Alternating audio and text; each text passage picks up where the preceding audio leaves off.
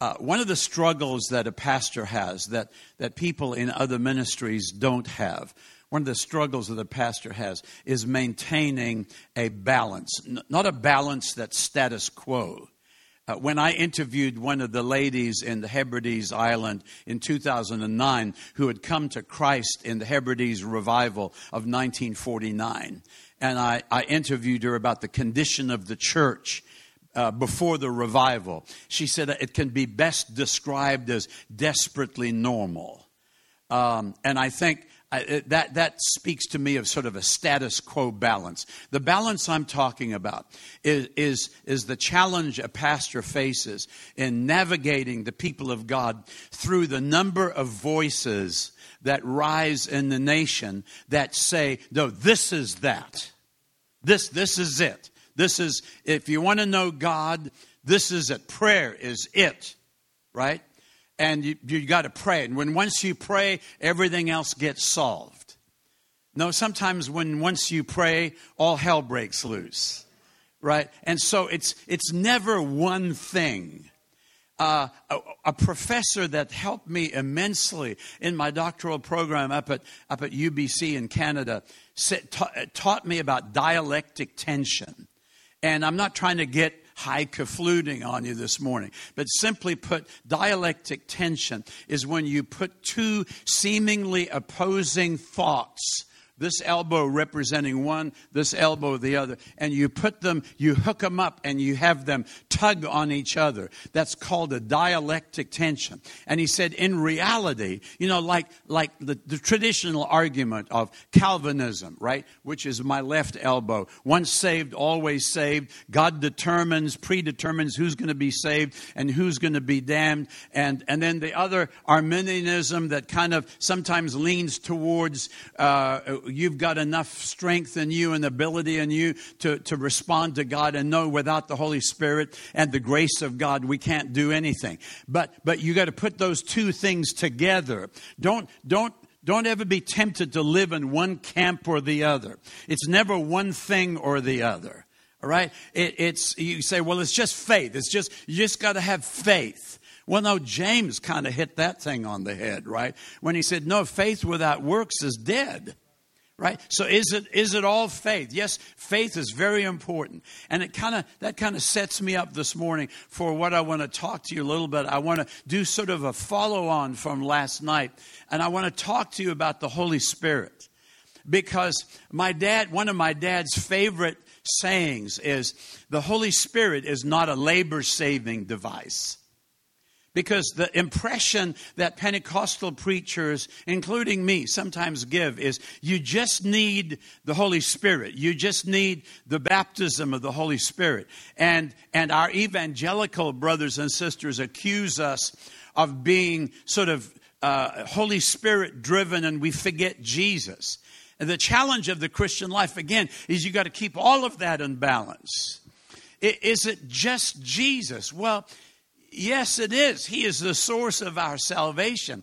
But don't forget, because God so loved the world, He gave. And so don't forget the love of God, right? But, but fortunately, when, when Jesus left this earth, He said, It's good that I go away. And I'm sure His disciples must have said, What is He talking about? It's good that He's going to go. It makes no sense. Well, He, he knew because when He went away, He was sending us the, the Holy Spirit. And, and yes, even though we're Pentecostal, but it's not just the Holy Spirit.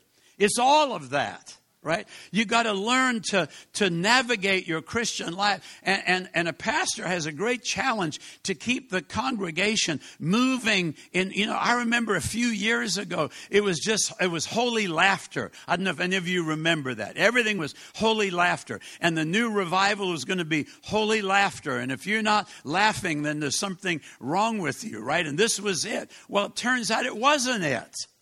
Right? Because it came and went, and here we are right? Still got to, when once you're done laughing, your feet have got to hit the ground and you got to go to work on Monday morning, right? And, and so just just we got to we we we got to be careful even though i want to talk to you about the holy spirit and the book of acts we got to be careful that it's never just one thing don't let anybody convince you or try to tell you it's just one thing no it's a lot of things that we're working on and that we are at work in our lives one of my one of my good friends who used to be the president of the Church of God Seminary in Cleveland, Tennessee, Dr. Steve Land, one of the most brilliant men. Oh, can I, before I get there, I just want to say we've got resources back there at the table. Uh, I don't get a penny from this. Westgate Chapel doesn't get a penny. Everything that we, from these books that we sell on revival, go to the gentleman that published them. And, uh, but we, he's too old now to even manage orders. So we took a half a semi from Wheaton, Illinois to Seattle. And my goal is just to get stories of old revivals into the hearts and lives of all of us because they just ignite faith in us that if God could do it here, He could do it again. One of my one of my favorite books is a, the most expensive book I've got is a book I found a first edition in England published in 1908 uh, called England Before and After Wesley. And it really is a book I'd love every pastor to read. I, I, I only have one copy but but because it tells us that in England before the revi- the first great awakening in the 1700s England was in worse shape than we're in now Children were orphaned and being forced into labor in the streets of London, right? And prisons were the most horrific thing you could even imagine. More people were being hanged for stealing a loaf of bread than for anything anything else. It was England was in a mess, right? And and so that encourages us because because we're in a mess right now, but nothing is ever too messy for God. He can step in and fix things like he's done on Auburn University campus in a heartbeat and turn things around that we preachers have been trying to do, spend a lifetime doing. So, so then the middle half of the a third of the book is about revival, and then the then the last half is about all the things that changed out of revival. So these kind of books are back there for you. I don't have that particular book, but these books are back there for you to take advantage of, hopefully to fill your heart with expectation for what the Lord's going to do. So, Steve Land, back to Steve Land. Sorry to just kind of, my wife would be talking to me from the front row if she was here. That's why I don't bring her on trips like this. No, no, I'm just kidding. Just kidding. Um, Steve Land wrote a tremendous book on called Pentecostal Spirituality. Uh, and has shaped my thinking just tremendously on the whole subject of Pentecostal theology and experience. And he said something so profound to me about the early church. He said the, the baptism of the Holy Spirit. Uh, and when you think about it, you, you realize this is true. The baptism of the Holy Spirit caused that early church to be birthed into instant maturity. It's not the baby church. It's not, it wasn't a baby church that was born on the day of Pentecost, but, but, but God ushered them by the power of the Holy Spirit into instant maturity. And some of the examples of that instant maturity were, I just want to run by them fast with you, sort of machine gun, but it was authentic worship which again praise god you you guys are experiencing it here. You you you're you're already there but the worship was authentic. It wasn't driven from some phony platform kind of activity. It doesn't take a bunch of smoke and mirrors to get people wound up for for worship. We're just here to to glorify god. You shouldn't have to be coerced into it. And when the church was birthed in the book of Acts, worship was authentic and genuine. Uh, and that's the touch of the Holy Spirit. Uh, the, the, the verses, Acts chapter 2 and verse 11, because when once the, the upper room experience happened, those 120 disciples burst immediately into the marketplace, which I personally believe was the, was around the, the, the, there used to be a massive courtyard near the upper room around the tomb of David and people would have gathered there for, for, for traditional Old Testament Pentecost experience. And so when Peter and the disciples headed out of the upper room under the influence of the Holy Spirit, there was an automatic crowd there waiting on them. And it says that, that the crowd said that they heard them telling in our own tongues the mighty works of God. That's worship. I, I, personally believe, and this is just Pastor can correct me, uh, can c- fix you up after I leave. I personally believe tongues is simply, it, it's not anything to focus on. It's the Holy Spirit we focus on. And the tongues that come with that is like God's gracious. You know, my mom used to cook everything in a pressure cooker when I was growing up right? And there was a container for broccoli, there was a container for, for potatoes, there was a container, and then the meat was on the bottom. It was one of those wonderful cooking principles that when she was done, everything came out tasting exactly the same as everything else. It was, it was, uh, don't go to British people for cooking. They don't know how to cook. And, and, but, but mom had to, when she taken it off the fire, she had a little valve and she had to push that valve and let the re- residual steam out. I personally believe tongues is just a merciful gift of God because the baptism of the Holy Spirit is not really just an experience. The baptism of the Holy Spirit is an immediate and marvelous encounter with the living God that suddenly in our broken, frail humanity, we catch a glimpse of who He is. And praise God, He's given us tongues to just lift up our hearts like they did on the day of Pentecost and just move straight into worship that can bypass our mind and doesn't have to be limited by our vocabulary or our thoughts, but suddenly we can move into a heavenly language and magnify His name. So the, the church went immediately into authentic worship. Number two, they immediately went into a tremendous love for one another. All of us are by nature selfish people. I'm a selfish person, right? I, I, I, I like my space and my things, and I got, that's a battle that we all face. But immediately they went into an incredible love for one another. Acts chapter 2, verse 44. All who believed were together, and they had all things in common Ooh, that's hard for me to even think about right? I got certain ways I like my car to be, and certain ways I like my office to be, and I'm not sure I want to share them with other people. Don't mess, don't per, move my books around, don't touch anything on my, you know, I, I'm just telling you, I, I can repent later in the altar area.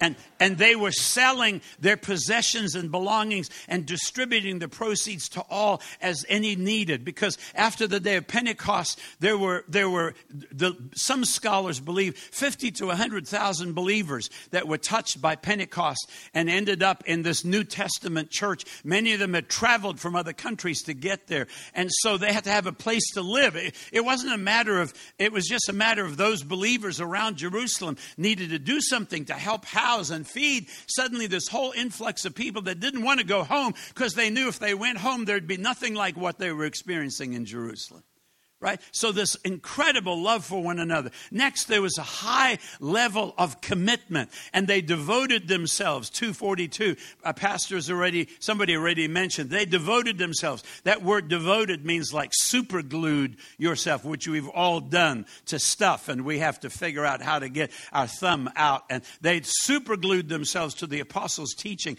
and the fellowship and to the breaking of bread and to prayers with a high level of commitment. We're being told that, that's maturity. We're told now there's sort of a sliding scale going on with, with committed, uh, pastors probably told you guys already, but committed Christians 10, 20 years ago used to be in church one out, four out of, uh, of every w- four weeks in a month, unless they were on vacation or. Now that number has slipped to, to the committed, the committed believer is in church maybe one Sunday in six. So I'm not even sure they're saved. Much less filled with the Holy Spirit because uh, when the Holy Spirit moved like this, these folks were gathering together every day. I'm not saying you have to be in the church every day, but there's a high level of commitment to each other. Next, there's great unity. Day by day, attending the temple together and breaking bread in their homes, they received their food with glad and generous hearts. Chapter 4, verse 32 those who believed were of one heart and soul. We can disagree about many different things, but we need to have one heart and soul, right? And next, these are all signs of mature, mature church. Fearless preaching. This is the guy who denied the Lord not many months earlier before this happened. Now he's out there saying, let all, in his first sermon he ever preached, let all the house of Israel therefore know for certain that God has made him, Jesus, both Lord and Christ, this Jesus whom you crucified. And he knew when he preached that he'd just as likely be the next one. Right? So, fearless preaching and ministry. That's not just for pastors, that's for all of us. And then a deep sense of conviction that led, led, led, to true repentance. Now, when they heard this, Peter's sermon, they were cut to the heart and said to Peter and the rest of the apostles, Brothers, what should we do? That's, I, I pray for that for Westgate Chapel. I pray for that for First New Testament Church.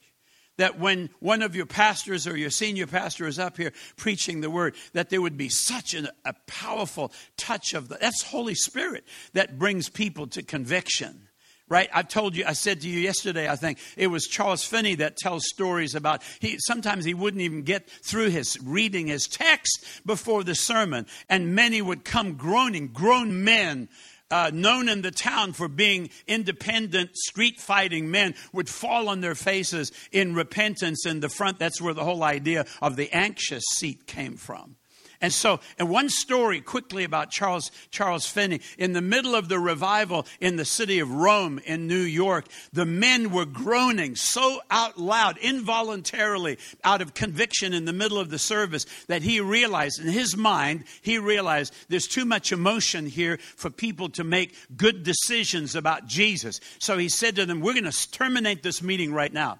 And he said, I want you to leave and go home and not talk to a soul on your way home. And I want you men, I want you to stop crying out and stop groaning. I want you to go home and let this message settle in your heart. Come back tomorrow and we'll let you settle up with God. And what, what preacher today would do that, right?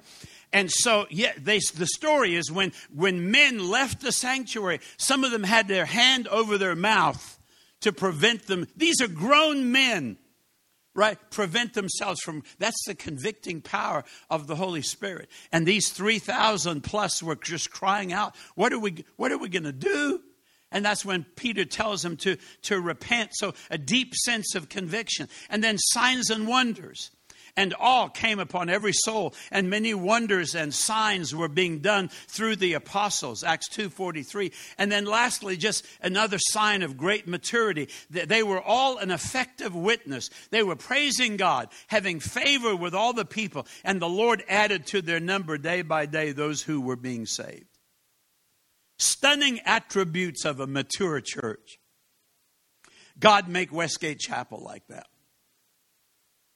but here's where I want to just kind of land this morning and wrap up. Is it the Holy Spirit, all Holy Spirit? Does he instantly make you mature? Well, obviously, he did in, with these people gathered in the New Testament church in Jerusalem. Uh, or, or is, it, is it our response to the Holy Spirit? Which is it? That's that dialectic tension. And like my dad used to say, Holy Spirit's not a labor saving device. That's why there are as many Pentecostal pastors, tragically, over the last 50 years in America, who have crashed and burned as there are evangelical pastors who have crashed and burned. Doesn't seem to be a guarantee that you're going to be super holy and walking in obedience to the Lord. So, so is it Holy Spirit or is it, is it you? And I just want to wrap up by saying, I think I think it's the answer is yes. We can't have this kind of maturity without the Holy Spirit. But you won't, the Holy Spirit can't bring you to this level of maturity unless He gets a response from you. And the danger with the way American, well, most churches are set up, not just American, is you got a bunch of seats facing the front, and then you've got a guy up front or a lady up front, and um, and hopefully the Lord inspires them to say something, and you figure uh, you figure out it's, it's good for them, that's on them. Uh, hope they can do that. And you feel like you have no responsibility to cooperate with the Holy Spirit to do the things that Holy Spirit is so famous for doing. And I just want to say to you this morning yes, this is Holy Spirit measure of a mature believer and a mature church, but it's as much in your hands as it is in the Holy Spirit's hands.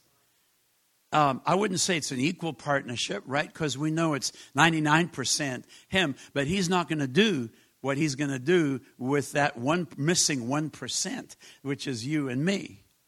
So let me just look just quickly with you at at a couple of different responses a couple from inside Jerusalem and a couple from outside Jerusalem in the book of Acts. And just look at how different these two outcomes were based on how people responded to the Holy Spirit. And let me just let me give you an example. Let's start in Acts chapter 4 at the end of chapter 4 with someone by the name of Barnabas. I have a son-in-law that we call Barnabas because no matter how dark things are getting, right, we were told in, in Washington we couldn't gather for Thanksgiving. No, our, our governor said you may not have family over even. And so our son-in-law, they have a bigger house, and our son-in-law would come and pick Rita and me up, and we'd duck down in the car. And because he also gave a phone number where you could turn your neighbors in. So we'd, we'd duck down, and Mike would drive into the garage, and we'd get out. That's how ridiculous it got, right? Right? And then he would leave and go someplace else and get my other son-in-law and daughter and their kids, and they'd duck down and bring them in, right? And we had this incredible Thanksgiving dinner, even with no masks on. you can't. It's hard to eat a turkey with a mask on, but but here we are. And my daughter had gotten a picture of our governor and had had had pasted it on the window outside the dining room, so we could we'd see our precious governor. Pray for him while he's over there. But, but Mike, my son, one of my sons in law, he can see the good in anything, right? We're all, you know, and Mike is saying, well, you know, it says Mike's, Mike's I Barnabas. Uh, don't tell him I said that, okay? Uh, Barnabas literally means son of encouragement, right? And Barnabas responds to this Holy Spirit move, sees the need around for the believers that need housing suddenly because they can't go home, many of them, and, and, they need food. And so he, he, with others, sees the need. Holy Spirit works on him, right? And he goes home and sells a piece of property uh, and brings the proceeds and lays them at the feet of the apostles uh, because he, he, he's responsive. Pastor asked you this morning about your offering to support the local church. I love what he said because when you're giving your tithe to the local church, you see where the money is going. You can see, I'm sure you have people who are responsible for how it's spent, and there's accountability for how it's spent. And when you give here, you're not giving to some organization that says they're doing missions, but eight out of every 10 dollars you send there actually line the pockets of the administration. I'm not saying they're all like that, but, but giving here is so important. And so the money was being brought in under the inspiration of the Holy Spirit. And men like Barnabas, the son of encouragement, saw the need and recognized he could do something about the need. God had blessed him with that property and he sold the property and brings the money to the feet of the elders. Okay, that's a that's a, a human response. Barnabas was responsible for Barnabas.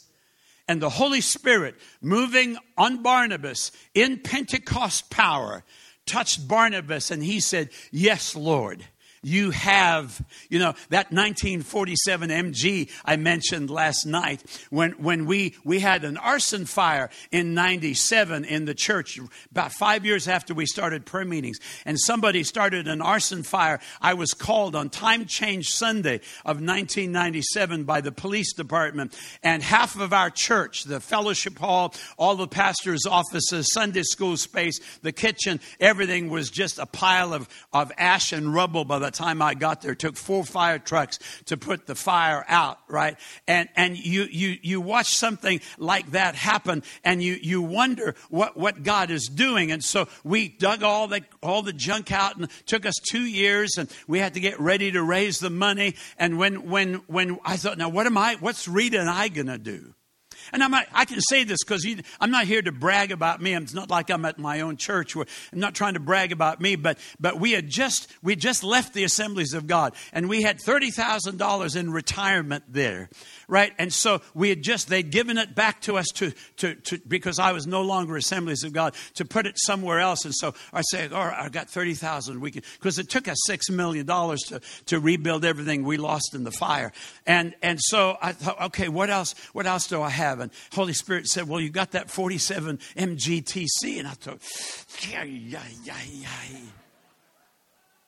Right? Surely you don't mean that, Lord. Right? And then uh, we were talking with a brother just before the service about these kind of things, and, and I thought, you know what? There, there are I don't, there are not many MGTCs that old around there, but but you know what? It's a it's a car.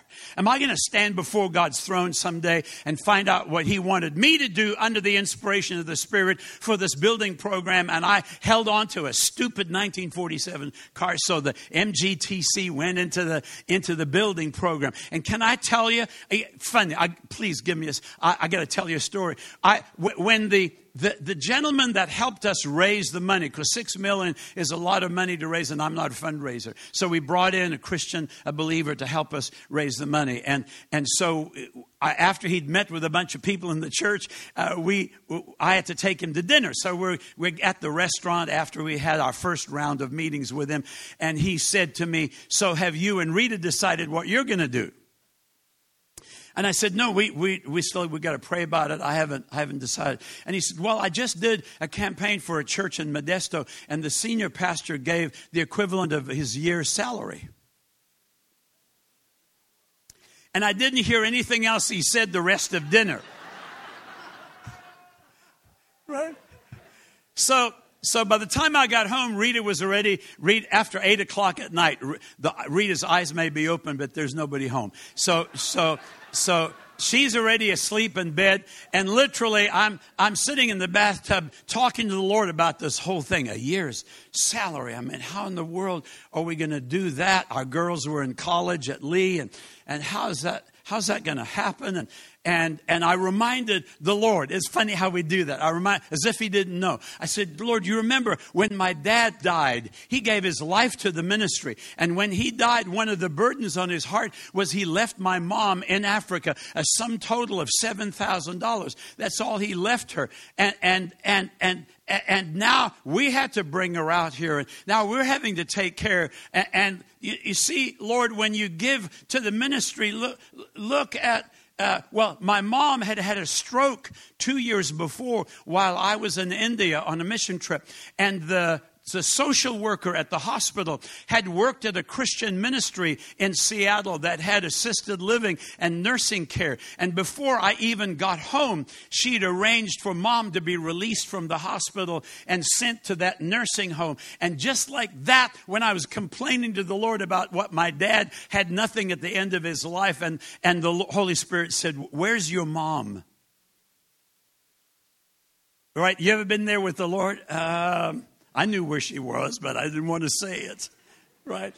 Because Christian Ministries took care of her for the remaining seven years of her life right at assist in assisted living. She lived for another seven years and was not very ambulatory but was totally you know were there and with it. And and and i said well lord you're taking care.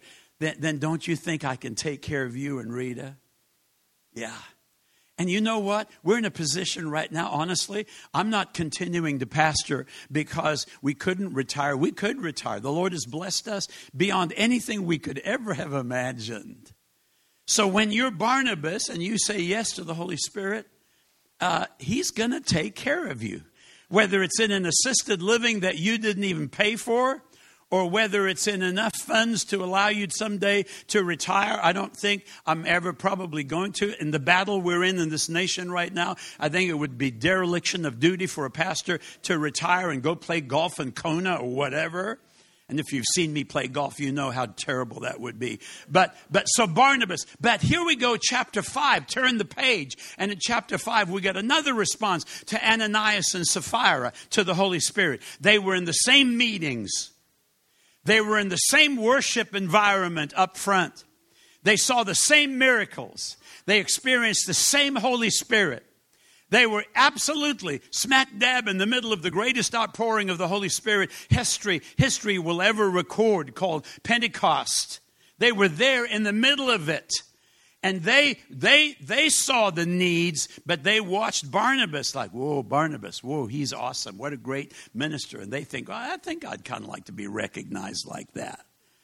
So let's sell our piece of property, but we need at least a third of it ourselves. So we'll hide it and we'll tell Peter and the church that this is all. And you know the story. They come in and they say, This is this is all. He says, This is all we've got. And you sure? Peter says. And then he says, Why have you conspired to lie against the Holy Spirit? Uh, boom. And don't you aren't you glad God doesn't do that anymore?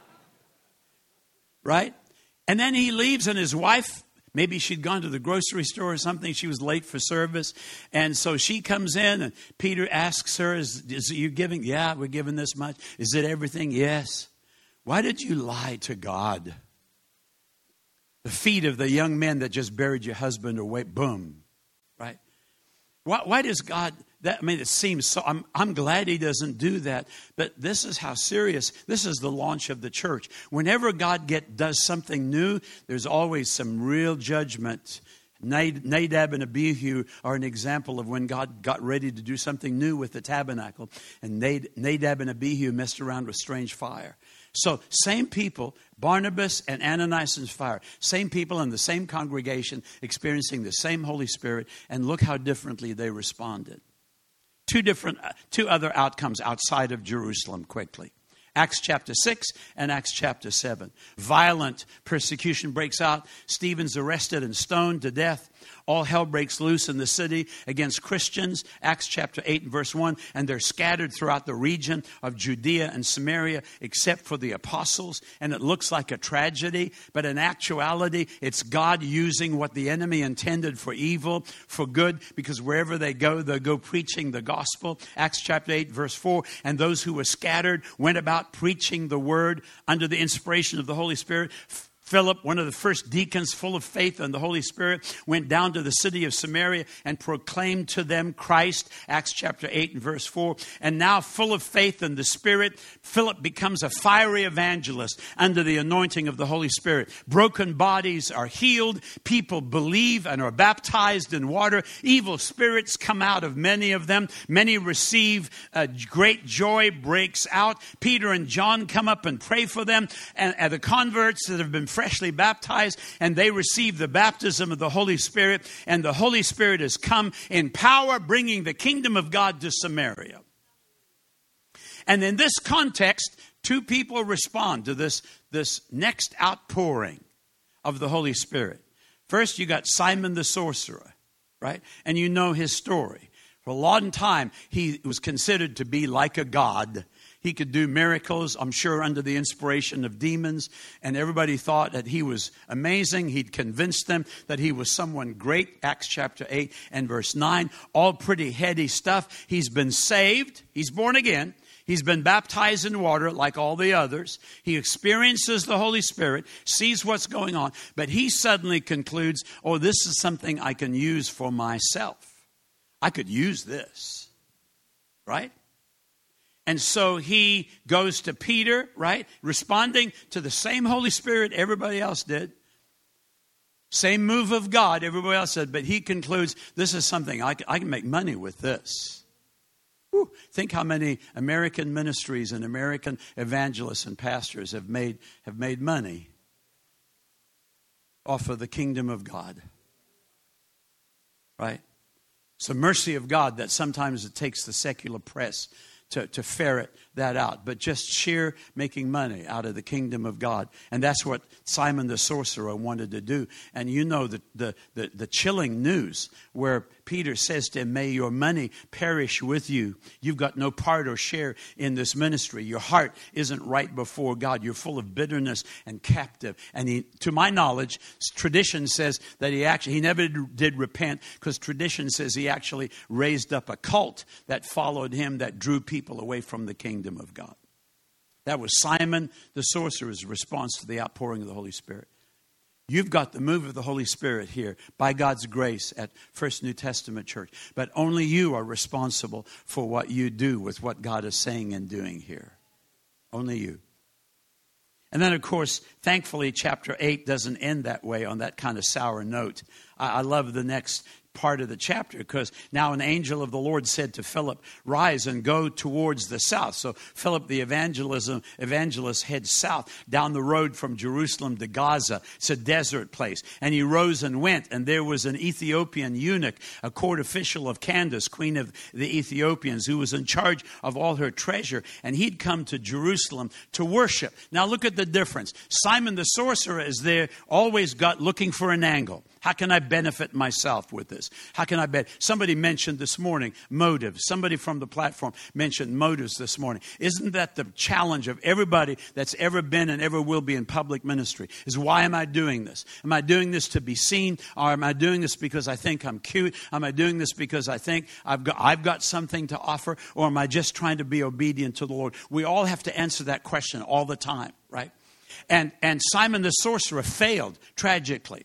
But, but here comes an Ethiopian eunuch from a Gentile nation, not knowing anything except what he's heard or what he's reading out of Isaiah. And you, if you're, if you're, a, if you're going to be a learner, it, you have to come humbly.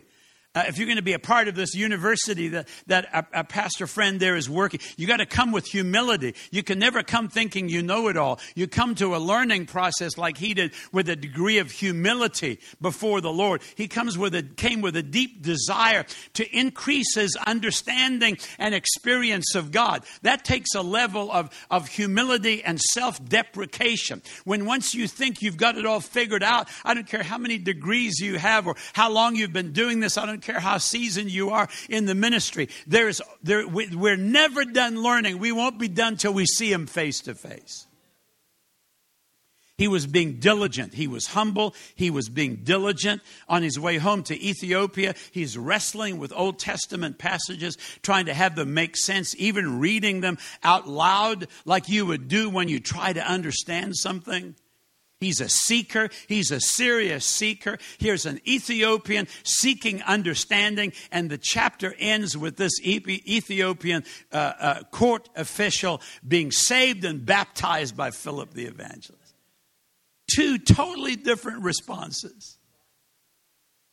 One looking for an angle that they can better themselves and better their, their pocketbook, and the other laying everything aside, saying, I got to know this one who came in Bethlehem in the form of a baby and gave his life for us. And I've got to know him. Oh, isn't it Peter? Isn't it Paul that says, I, I want to know him more? Uh, right? And the power of his resurrection. We all want to stop there, right? But the rest of that verse is in the fellowship of his sufferings. Right? I want to know him more. God give us as Pentecostal believers that embodiment of the seekers of the of the of the mature Pentecost. You're in a mature Pentecostal church. I promise you. I'm not saying that I've got super discernment, but I know I know your pastor and I know the ministry here and the ministers. You're in a mature Pentecostal b- believers environment where God's moving by His Holy Spirit. But don't don't write on that. Don't count on that. It won't wash before the throne. If you say, "Well, I went to I went to First New Testament church, and, and Peter will say, I don't care. Um, went to Westgate Chapel. Well, I don't care. Um, it's, it's are you walking in the power of the Spirit that He has for every believer, not just pastors.